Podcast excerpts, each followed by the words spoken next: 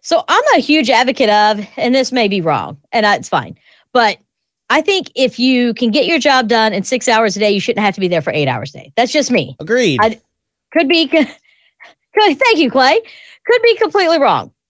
I understand that there are some jobs that require you to be there for eight hours a day because that is, I get it. Because you're busy. But here's the argument for working less. Are you ready? Let's get it. So when you work so much a, a week, you have like the more you work, the higher your risk of heart attack is and stroke is, which I'm sure everybody gets. Mhm. But even decreasing that work week by like six to seven hours decreases that rate by 17%. Woo. Come on. is our boss listening? Hello. Do you love us? Do you Your value risk, our this health? is my favorite because this is a clay move right here. What's up?